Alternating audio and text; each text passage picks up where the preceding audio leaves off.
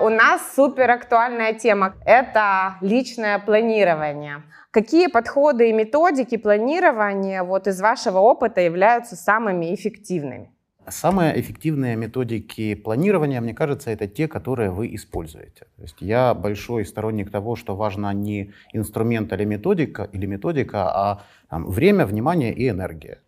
И там, как самостоятельно для себя, так и для клиентов, в зависимости от того, там, какой психотип человека, какая уровень энергии сейчас, мы можем использовать разные подходы, методики, там, сверху вниз, снизу вверх, декомпозиция, карты желаний и так далее. Мне кажется, главное, чтобы было ну, выделено некоторое время, которое вы посвящаете тому, что как-то думаете. Вот, э, вот это критично. А какая именно методика, мне кажется, это уже вторично. Я думаю, что у каждого она есть какая-то, какой-то свой подход, который меняется, и это, и это нормально. Одна, которую я когда-то посмотрел в большой э, презентации одного предпринимателя-инвестора из Кремниевой долины, называется Lessons from My Twenties, когда вы поэтапно, путем задавая определенные, там, задавая определенные вопросы, давая себе по 4 минуты ответа на каждый, двигаетесь от сегодняшнего времени там, в далекое будущее, вплоть до своего 80-летия, и потом опускаетесь обратно до там, срока там, плюс 10 лет от сейчас, плюс год, плюс 90 дней, плюс неделя как коуч, я точно так же исхожу из того, что есть как стратегия у вас. Э, в том коучинге, который я практикую, есть такая стратегия прояснения структуры успеха. То есть у каждого из вас, если вы достаточно успешный лидер, есть своя стратегия, только, возможно, вы не всегда ее осознаете, правда же? И вот выявить э, физиологические основы этого, например, как вам лучше, в какое время вам еще лучше планировать дня, да? как вам планировать день, вы с утра эффективнее или вечером, это понятно, да? Это первое. Второе – это работа с креативностью. Я всегда говорю, что наши планы – это отражение того, как мы распределяем энергию во времени благодаря креативности. Ведь план – это то, что мы создадим. Как говорил один из моих учителей, планирование – это программирование шизофрении. Да? То есть мы представляем, как будет, а потом сверяем с тем, как случилось. И вот чтобы это действительно не стало шизофренией, а стало креативностью, нужно понимать, что ты, какое будущее ты для себя создаешь, как ты его структурируешь и как ты при этом в этом будущем понимаешь себя. Если человек не понимает, как он сам планирует, если он не умеет сам разобраться в своей стратегии, для этого, собственно, нужен я, чтобы помочь ему понять себя в его планировании. Техники, которые могут быть вам интересны, э, да, их там огромное количество, начиная от известных всяких гров, смартов и так далее – и заканчивая более экзотическими, которые вот я рекомендую всем книгу э, «Распорядки гениев». Почитайте ее, пожалуйста. Это про то, как планировали вообще свою жизнь люди, которые вошли в человеческую историю. У них были абсолютно экстраординарные распорядки по отношению к обычным людям. Например, они могли работать ночью и спать днем. Например, они могли работать короткими промежутками или большими. И если вы понимаете, как это устроено у вас, тогда вы можете достигать чего-то выдающегося. Если не понимаете, как это у вас устроено, какой ваш распорядок, то ваше планирование остается на бумаге. Было у кого-то, что запланировал и все равно осталось на бумаге. И тогда мы называем это прокрастинацией, сопротивлением или чем-то еще. Просто человек не понимает самого себя. Чудно быть третьим, можно так и будет, тогда мне нечего будет сказать уже, наверное, по отношению к предыдущим спикерам. А, с чем точно согласен. Прямой ответ на вопрос э, не на ваш. Я считаю, что лучшие методики — это свои методики.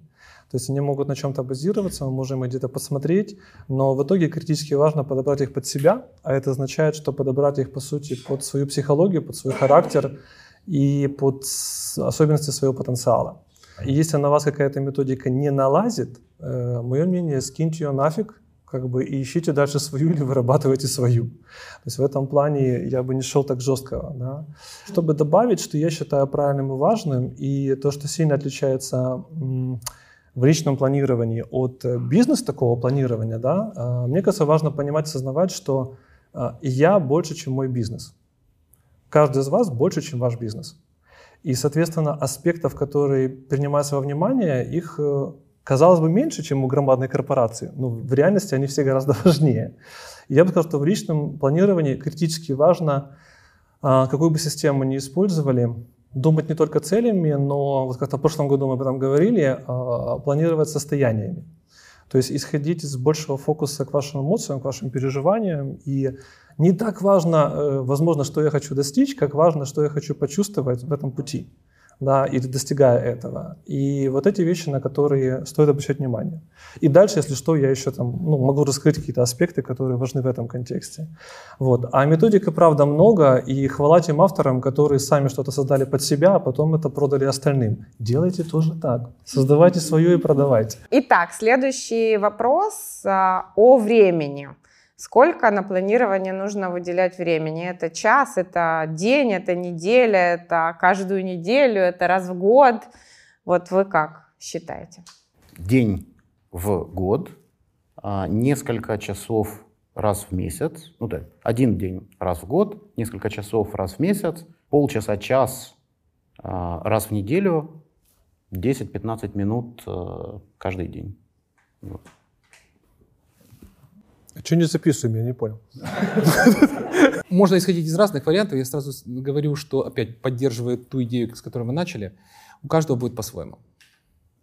Вот мой подход у каждого по-своему. Есть люди, которым хорошо планировать раз в году, есть людям, которым хорошо планировать два раза в день. Уточнять какие-то планы. И понять свою стратегию, я считаю, что это ключевая задача, потому что коучинг — это не ширпотреб, а интпошив. Это не те техники, которые остались после каких-то консультантов у вас в голове, которые могут вам подойти, а ту технику, которую создадут из вас, даже не натянут на вас, да, а создадут из вас. Хороший коуч, он прям под вас пошьет да, эту технику, создаст, она будет для вас хороша. Ну, а если говорить про э, сами технологии, э, есть э, технологии от головы, когда вы сами себе понимаете, ощущаете, что пришло время планировать. Ну, в начале года все так делают, ну, а это вообще правильно, что все делают это в начале года? Я хочу как раз по этому поводу посмеяться, по поводу того, что, ну, видели, подводили итоги, делали планы, все синхронизировались.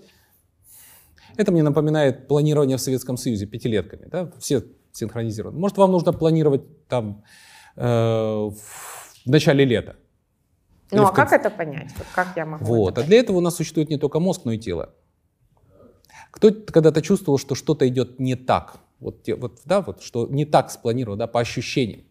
Можно ориентироваться на собственные чувства, как говорил коллега. Вот что пришла пора попланировать, да, что-то вот не так. И еще, это будет отличаться в бизнесе, как минимум у нас есть две сферы, бизнес и личная жизнь. Я встречали людей, которые запланировали себе отношения, например, со своим ребенком, а ребенок как-то вот по-своему запланировал да, запланировал отношения, э, да, встречу сегодня э, со своим супругой или супругой, а у него другие планы, не сошлось, да?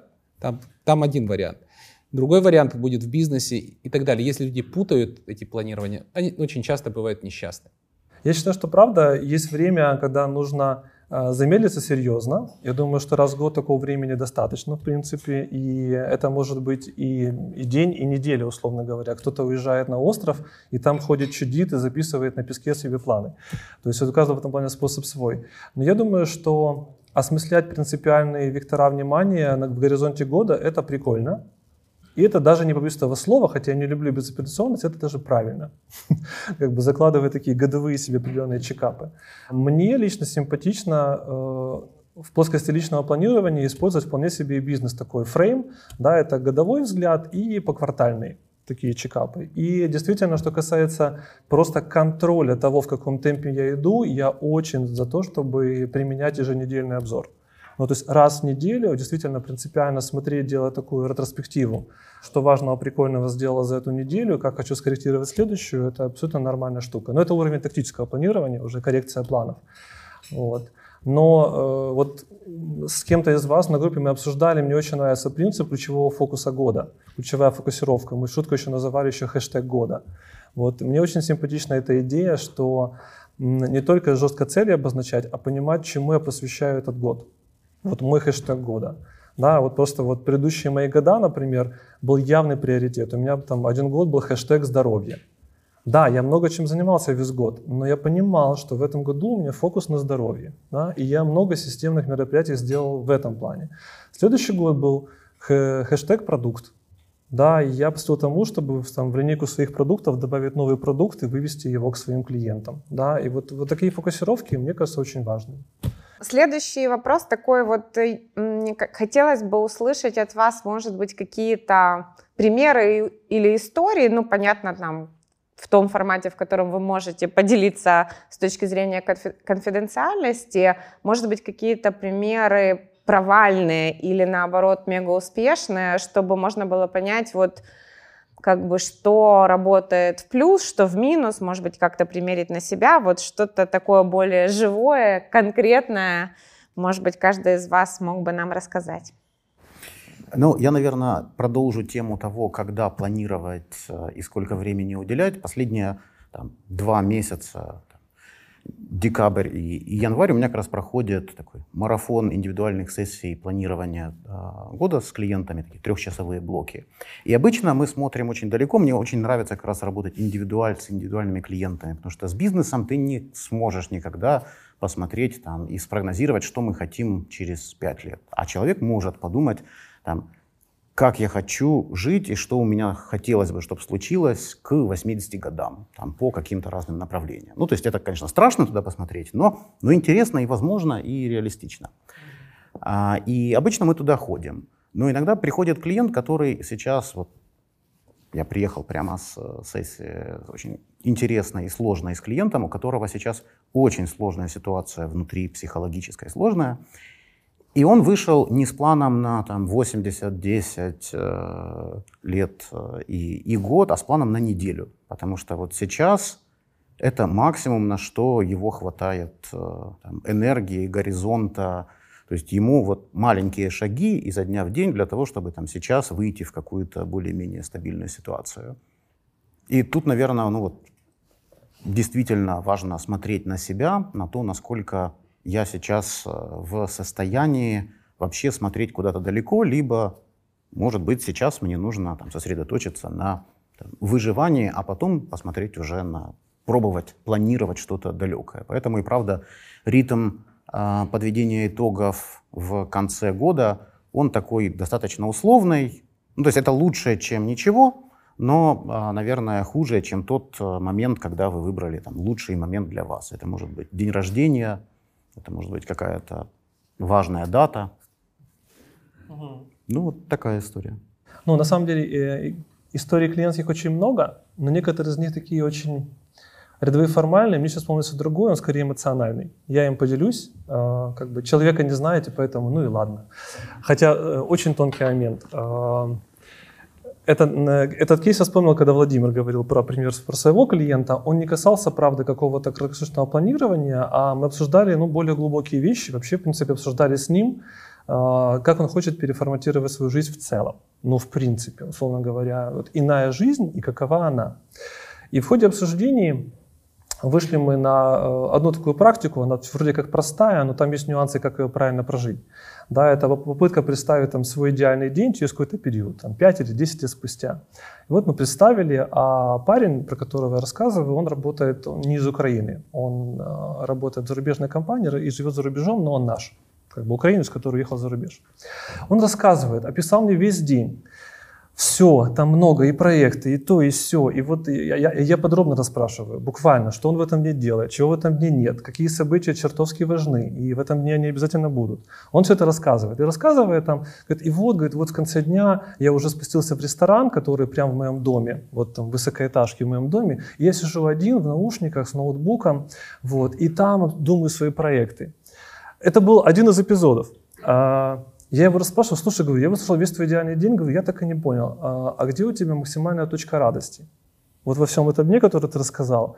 И он такой сидит, такой задумался, говорит, вы знаешь, это вот когда я сам спустился в этот барчик, сел у ноутбука и вот сам себе сижу с ноутбука. Я чувствую, что это будет вот точка радости наибольшая.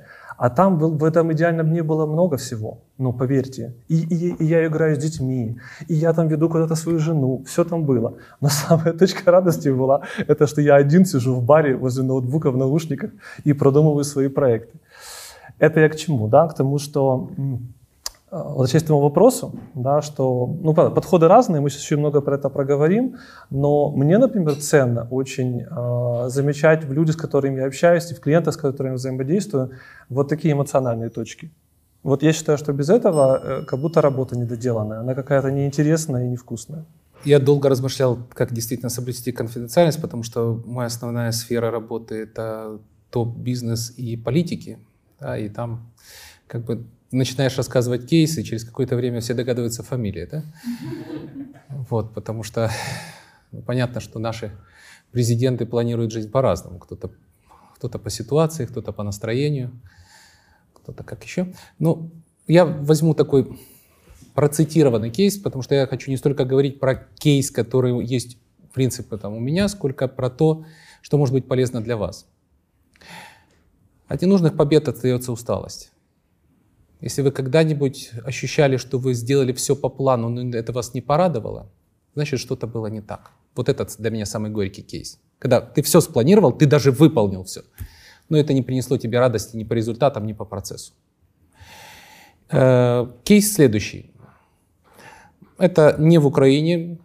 Губернатор планирует в течение там, определенного времени выйти на позиции таком государственном уровне хорошие. Я приезжаю, как обычно, там собирается вся его команда, э, что-то обсуждаем. Я, он говорит, давайте так, вот завтра мы уже приступим серьезно, давайте сегодня так познакомимся, поговорим. Хорошо. И он мне начинает рассказывать.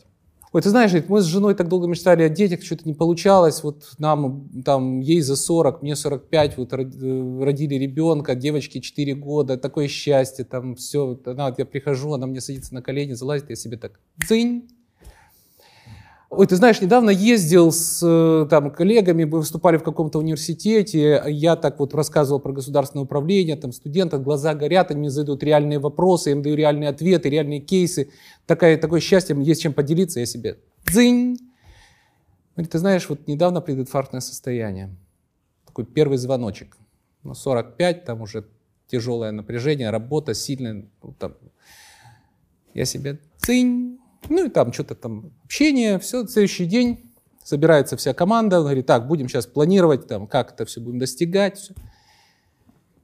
Я говорю, знаете, я попрошу сейчас остаться наедине с ним. Мне нужно кое-что проговорить по поводу его внутренней экологии в отношении его цели. Потому что я-то представляю, что он собирается запланировать для того, чтобы выйти на уровень государства. Они выходят, я говорю следующую фразу. Вы готовы к тому, что вы в следующий раз нормально пообщаетесь с собственной дочерью на ее свадьбе? Потому что вы-то поедете жить в столицу. И, скорее всего, плюс к тем задачам, которые у вас есть сейчас, добавится еще плюс 80, а то еще плюс 100% нагрузки. Вы готовы, что для вас ваши вот, встречи со студентами это будет не более чем встреча с избирателями? Вы, толком, вы будете их агитировать, не будете с ними общаться. Ну, наконец, по здоровью берите себе человека, потому что нагрузка будет такой, что прединфарктное состояние может угрожать, понимаете сами чем это про планирование не экологичное, про что я сейчас говорю, да? Потому что поставить себе цели может любой умный человек. Напрячь силы, собрать ресурсы может любой умный человек. А вот соразмерить ту жизнь, которую он будет вести, вот мне понравилось слово «счастье», это как раз я совершенно другой кейс хотел сказать.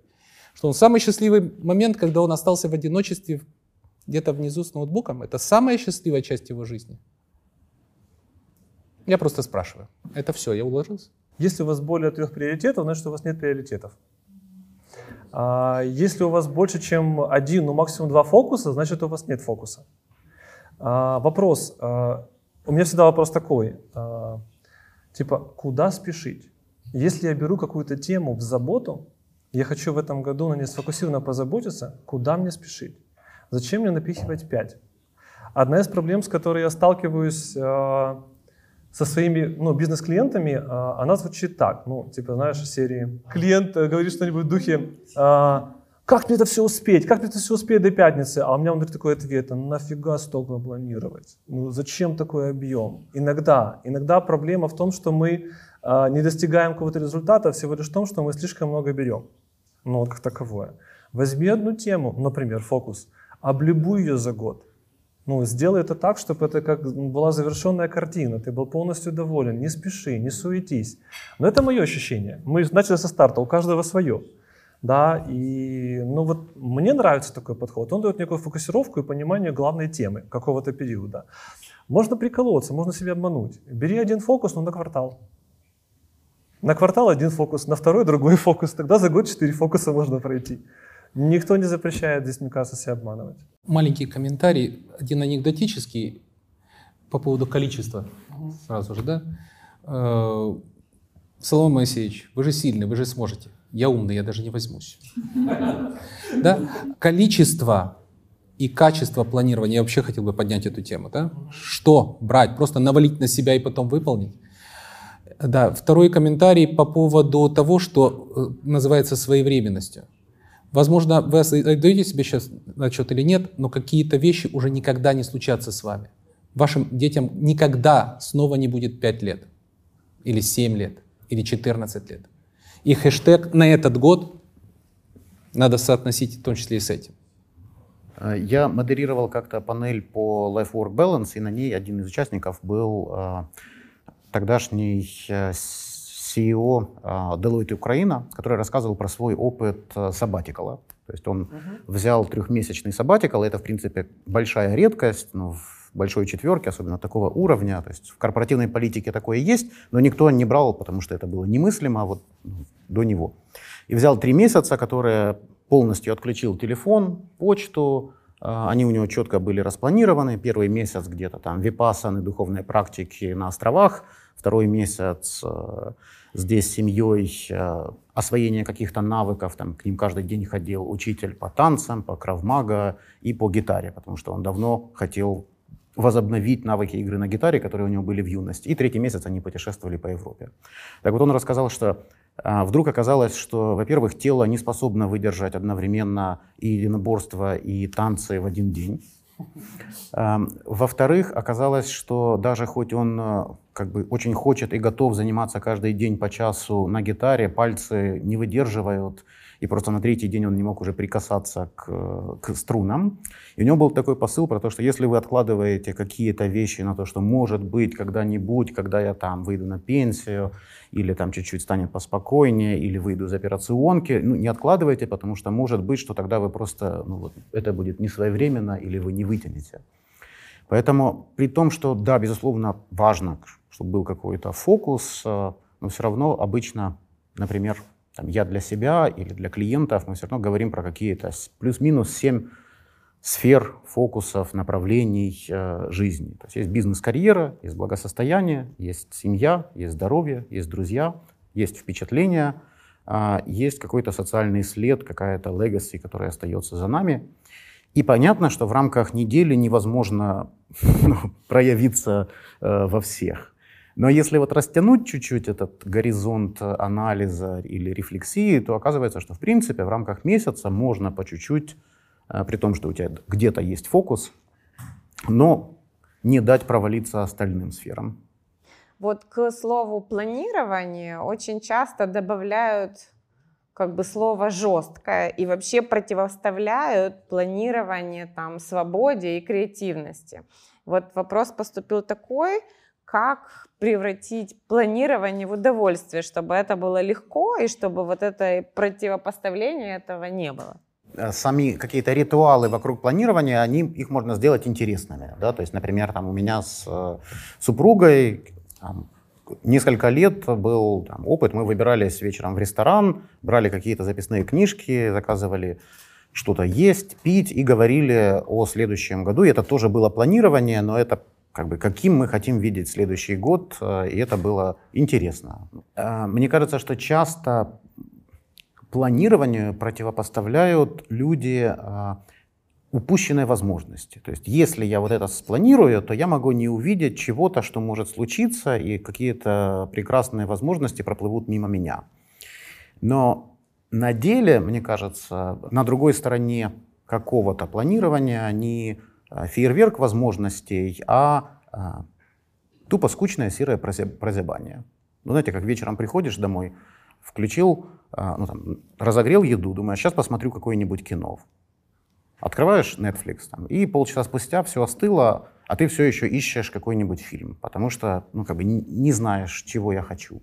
Вот мне кажется, что с планированием примерно так же все равно рано или поздно придется сделать выбор, вот что я буду делать в конкретный момент этого времени, и лучше ли тот выбор, который я сделаю, для меня. Вот. Если вы не будете делать такой выбор, то кто-то его сделает за вас, и вы будете делать что-то другое. Вот. А, это по поводу жесткое планирование и не жесткое. Ну, а про жесткое и не жесткое. Где-то Где-то я считаю, что, правда, всему свое время. Мы находимся на разных жизненных этапах, и в зависимости от того, какую фазу проходит человек, э, бывает момент разного планирования. И когда вы входите, или люди вошли в какой-то такой молодецкий этап, достиженческий, когда очень много брошено на достижение целей. А, например, вот, вот Вова занимается спортом, да, когда, например, человек поставил себе цель, там, не знаю, олимпийская медаль.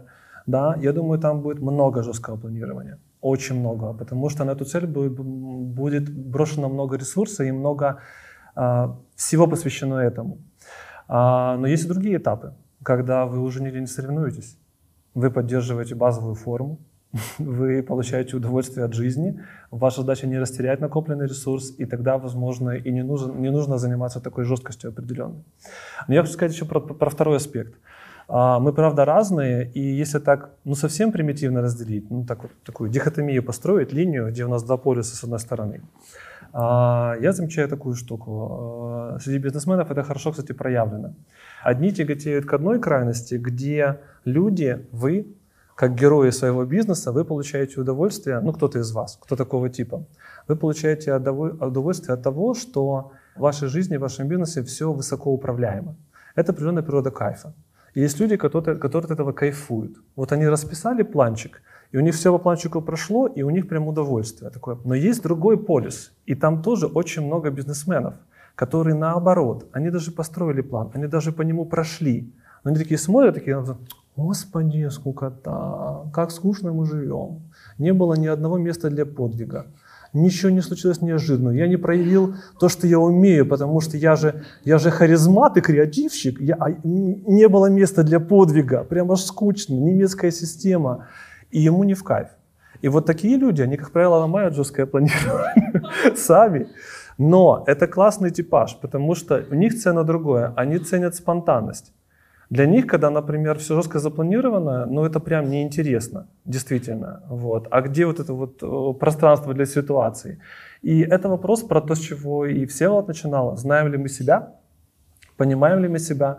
И если вы, например, вот человек спонтанного типа, вы такие ходите, посетили 4 школы тайм-менеджмента и думаете, что ж мне ничего не налазит. И и ежедневник я купил, и то купил, а все оно как-то с этим не работается. Ну? Но это просто может быть не наше. Ну вот просто не наше, вот и все. Не тот ежедневник. Не надо тот, еще. да, да. надо еще. Да, вот вот, надо у него купить. Да. Может, не тот ежедневник как таковой. И вот это вот, э, мне кажется, что более-менее где-то, не знаю, по моим наблюдениям, годам к 35 плюс-минус народ а, созревает к своим системам. И все понимают, о, как оно мне лучше заходит, как, как с этим работается. Но вот принцип спонтанность или план жесткий, вот эта дихотомия есть, она часто с людьми случается. Ни то, ни другое неплохо. Просто что-то из этого ваше, что-то нет. Вот. Э, сложности бывают часто в бизнесе, потому что, а кто из вас не страдал? Или, возможно, ваши менеджеры страдали? Если вам не говорили, то поверьте, я от ваших менеджеров этого наслушался. Когда у вас менеджер, который любит управляемость, и он такой приходит и говорит, а как он задолбал, ну просто, ну каждый, каждый месяц новая тема, новый подвиг, новый поворот. А, мы 6 месяцев, Евгений, мы 6 месяцев бюджетный план переписываем, потому что у нас добавляются цели, отменяются старые и так далее. И так далее да. Но тот, кто создает этот движ, ему хорошо. Ему весь он в кайфе, все хорошо. И я бы не сказал, что ему надо что-то менять. Все, он идет по своему плану, ему с этим окей. Тут была затронута тема, немножко мы через нее прошли, что это происходит в разных странах по-разному. Вы, наверное, догадываетесь, что немцы планируют иначе, чем мы, ну, по мозгам. А потому что есть э, вот такое, две базовые таких различия в отношениях со временем. Есть так называемое европейское время, это когда человек планирует э, последовательность. Подумайте, кто из вас планирует последовательность? Вот это нужно сделать после этого. Да? Это как по часам вот в такое время сделаю вот это вот. А кто-то планирует, например, я сделаю это в обед. То есть это вот он планирует куском времени. Утром у меня лучше такое пойдет. Весной, летом. То есть он мыслит не последовательностью, а такими как, знаете, как э, часы песочные. Вот минута, еще минута. Это первое отличие. А, второе, да, тут прозвучала интересная тема. Я бы добавил еще с другой стороны. Есть не только те люди, которые ловят кайф от того, что они сделали все по плану, а есть люди, которые ловят кайф, давайте честно признаемся, которые сделали все по ситуации. Вообще без плана, но как пошло, звезды сошлись. Давайте про них скажем, да? Запланированная спонтанность. Ну, в конце концов, они же тоже есть. Вот и теперь я ждал этого вопроса, потому что одно другому не противоречит. Если у вас это не встречается, значит у вас внутри головы есть то, что это разделяет, что делает одно без другого. Слышите? А да? в идеале должно быть и то, и А в идеале есть 8 способов как это соединить, но это надолго. А мы уже по времени можно? вообще не ограничены. Значит, да. могу провести прям диагностику сейчас, быструю скрин-диагностику. Есть 8 видов типологий человеческих планирований. Вы можете прям понять сейчас свою. Ну, точнее, в чистом виде не О, встречается. давайте, интересно. Значит, первое. Э, Такие люди хорошо планируют вместе, им хорошо, они э, отношенцы. Им нужно планировать, исходя из того, как они себя будут чувствовать, как они с кем-то себя будут чувствовать. Им пошли с женой, налили бокальчик вина, хорошее пространство, мы здесь вот, мы собрали всех людей вокруг себя. Им хорошо планировать вместе с кем-то. Подумайте, кто, можете даже мне так посигналить, кто, кто хорошо так планирует. Ему нужна приятная атмосфера. И, и соратники, люди вокруг, да, вот приятная человеческая, психологическая атмосфера. Дальше. Есть Я могу поднять руку. Я не знаю, что Под- дальше будет. Все нормально. Да, можно поднимать руки, у кого такое есть. Дальше. Э, Кому-то хорошо планировать по приоритетам. Нужно найти какую-то сверхважный смысл, хэштег какой-то, да, вот поверить во что-то, вот это вот сверхцель какая-то. Мне пополам, что у меня не будет последователей, я пойду по головам, по трупам, в том числе и по собственному, но я к этой цели доберусь, потому что она крайне важный смысл для меня. Вот создать какой-то смысл, куда-нибудь туда пойти. Да, полететь там на Марс, да, вот как Илон Маск, вот туда пошли. Кто-то хорошо планирует, когда он говорит, я должен э, вот чему-то научиться. Эти люди хорошо планируют обучение. Вот это для них все, любое действие, это я чему-то учусь. Да, они смотрят на все, как на возможность обрести какой-то опыт, что-то для себя получить.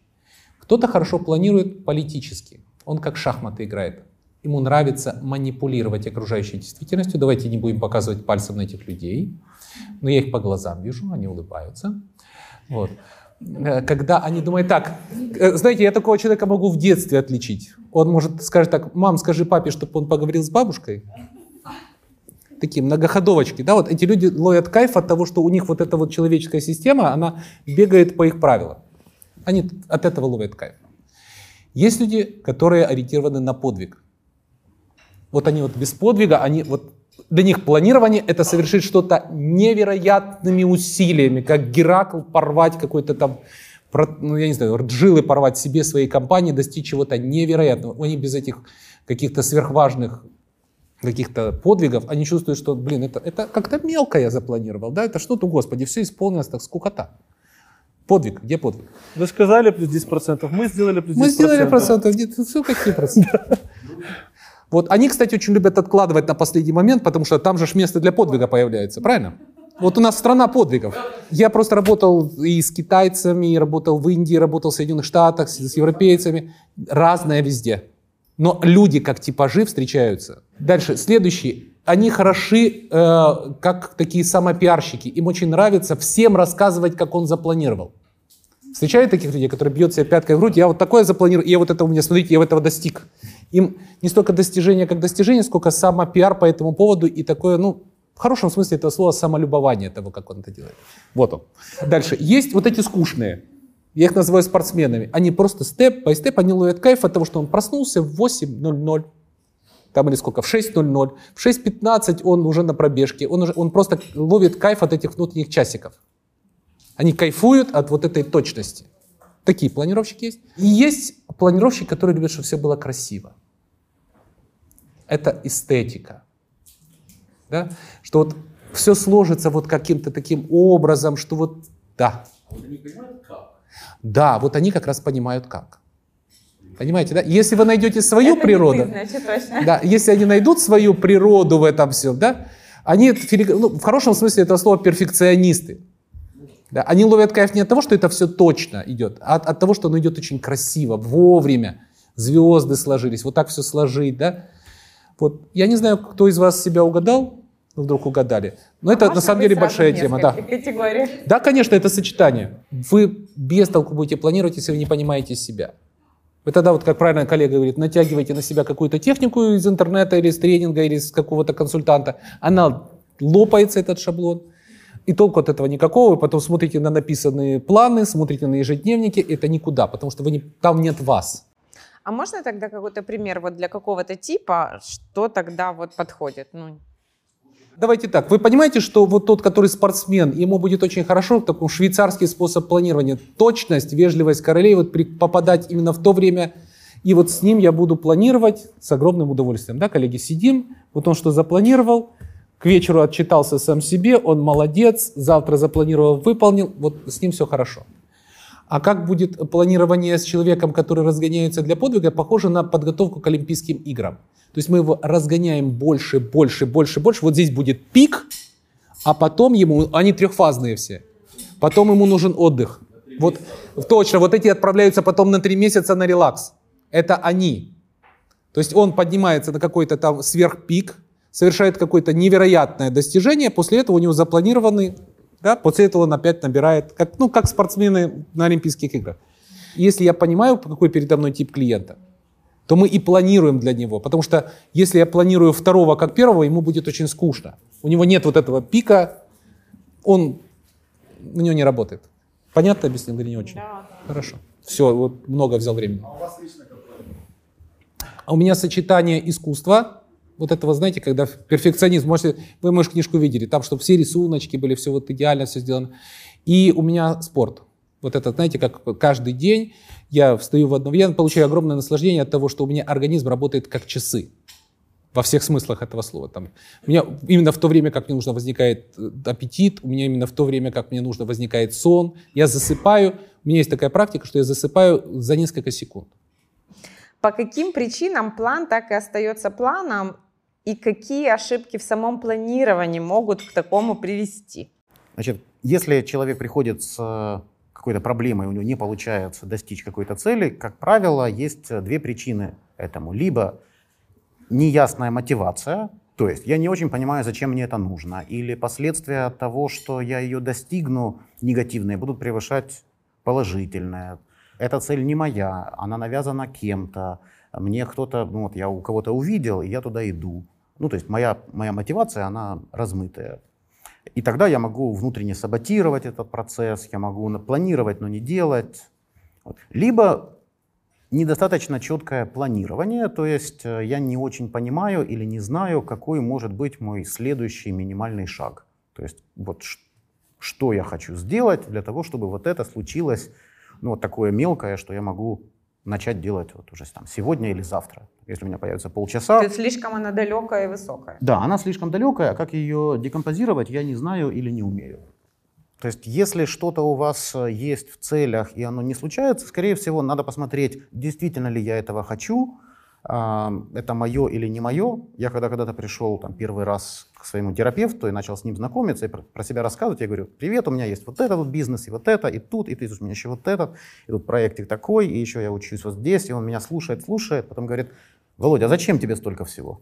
Ну и, и часть работы была как раз э, с ним, это, ну, это отшелушить все лишнее, какие-то вещи, которые на самом деле нужны были не мне, ну а, например, тому маленькому мне, который хотел получить одобрение папы, которого уже нет давно, а я все еще пытаюсь как что-то сделать. Ну, а, либо недостаток плана. Цель не связана с эмоцией. Вот и все. Нет эмоционального ответа, э, зачем мне это. Какое состояние я испытаю, что ценное я получу и буду переживать, когда эта цель будет реализована или планы будут выполнены. А, есть такая штука, потому что, опять же, не хочется говорить банальности, но даже у нас, у взрослых людей, очень часто в голове много стереотипных желаний. И мы такие сели под Новый год, я вот люблю эту классику, типа записали себе желание на следующий год, и вот что 1 января, не 2, ладно, пора как бы начинать действовать, мы такие достали этот листик, а на лице такое выражение, такое, да. И тут э, и ваш э, психолог, он так спрашивает, а кто это написал? Вот это, это, это пожелание твое или твоей мамы? вот это вот начинается эта штука. И ты такой, да не мое, ну не хочу я этого, у меня не связано с этим эмоция. То есть, ну да, это будет какая-то галочка, но я ничего не буду переживать для меня важного. Поэтому первый коммент, самый важный, конечно, я считаю, что цель должна в нашем восприятие иметь эмоциональную связку с чем-то очень простым, радостным, значимым. Оно должно вносить важный кураж. Вашу жизнь? Если этого ответа нет, скорее всего, там будет мало энергии на этом пути сразу. Ну и второе, не нужно откидывать все-таки такие чисто бизнес-составляющие, что часто план реализовывается просто банально потому, что вы не ушли систему ресурсов, которые вы располагаете. Вот и все. Мы перепланируем. Мы пишем очень много всего, и потом, ну, как бы довольны тем, что, ну, класс, мы 40% сделали, уже неплохо. Но всегда есть такая доля фрустрации, разочарования, что, о, да, 60, то, что если записать, зачем же я это писал все? Да. У меня три кейса. На кейсах, мне кажется, тут лучше понятно будет. Да? Первое. А, преувеличение. Есть такая странная идея, что запланируем там 200%, реализуем на 100, ну типа нормально, правда? Вопрос только, какие 100 из 200 я реализовал? Свои или чужие, да? Виктор Франкл по этому поводу говорил, что очень часто люди так вот там целятся выше, чтобы там получить меньше. И уходит огромное количество энергии, а главное, психика привыкает к очень плохой штуке, что я могу что-то не выполнить. Понимаете, что в этом случае происходит? Я сам себя приучаю к тому, что я что-то заранее знаю, что я это не выполню. Вот это опасность. А теперь два кейса, которые, может быть, помогут понять, как этого избежать. Первый кейс, ну вот говорят, что там конфиденциальность своих клиентов я берегу действительно очень хорошо. Ну, про себя могу сказать, да, на себе. А, я родился очень не вовремя для своих родителей. Они были там молодыми студентами. Мама вторым курсом училась, папа третьим курсом учился. Там, ну, в общем, было точно не для того, чтобы размножаться. При той огромной любви, которую я к ним испытываю, и они ко мне – я все свое детство прожил с представлением о том, что, знаете, я должен там прожить за себя из этого парня, то есть сделать то, что не удалось сделать им, потому что у них родился я. Поэтому я лауреат международных конкурсов, поэтому у меня шесть образований, поэтому я доктор наук.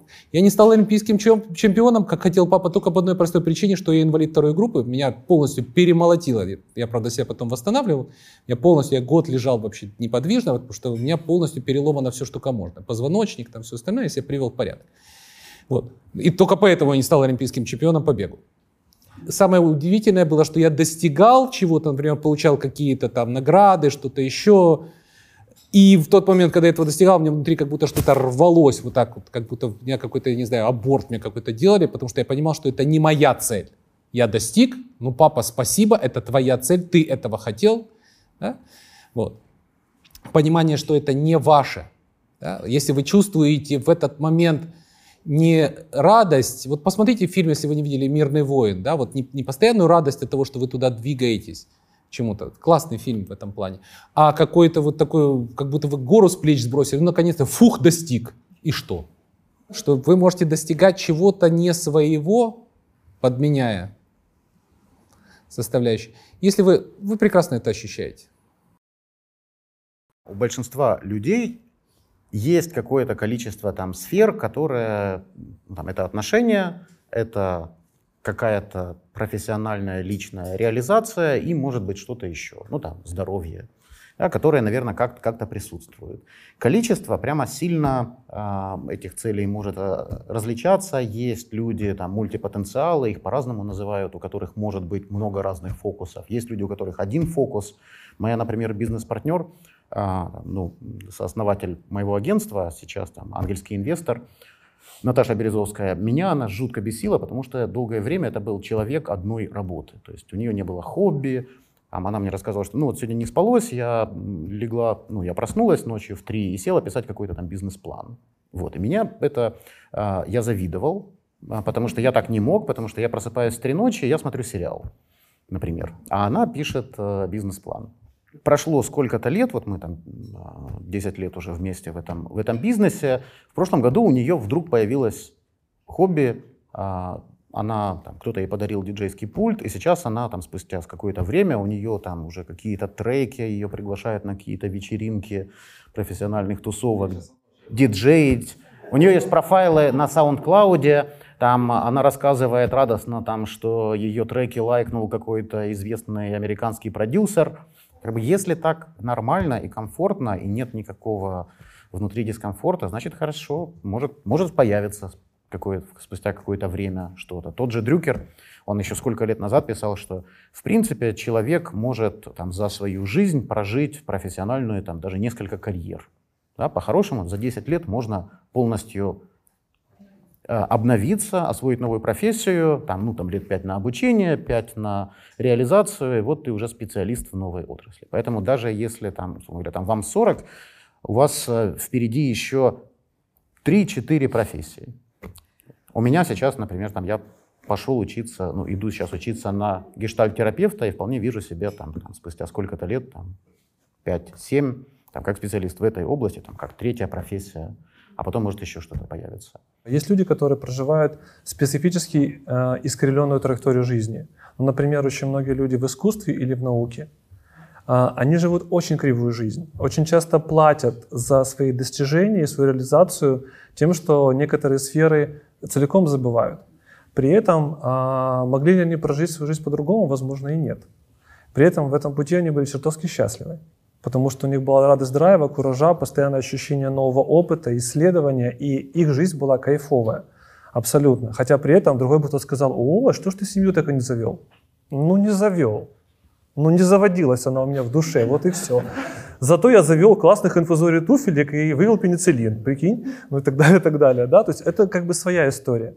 Но э, что бы я мог дать как рекомендацию, вот когда мы в прошлом году с вами игрались перед Новым годом, да, я повторю этот тезис, что вам, как чертовски деловым людям, э, что точно можно внимание уделить определенное, что есть достаточно базовые вещи, от которых почти все люди все-таки склонны получать энергию ну, в том числе для работы, для достижения целей.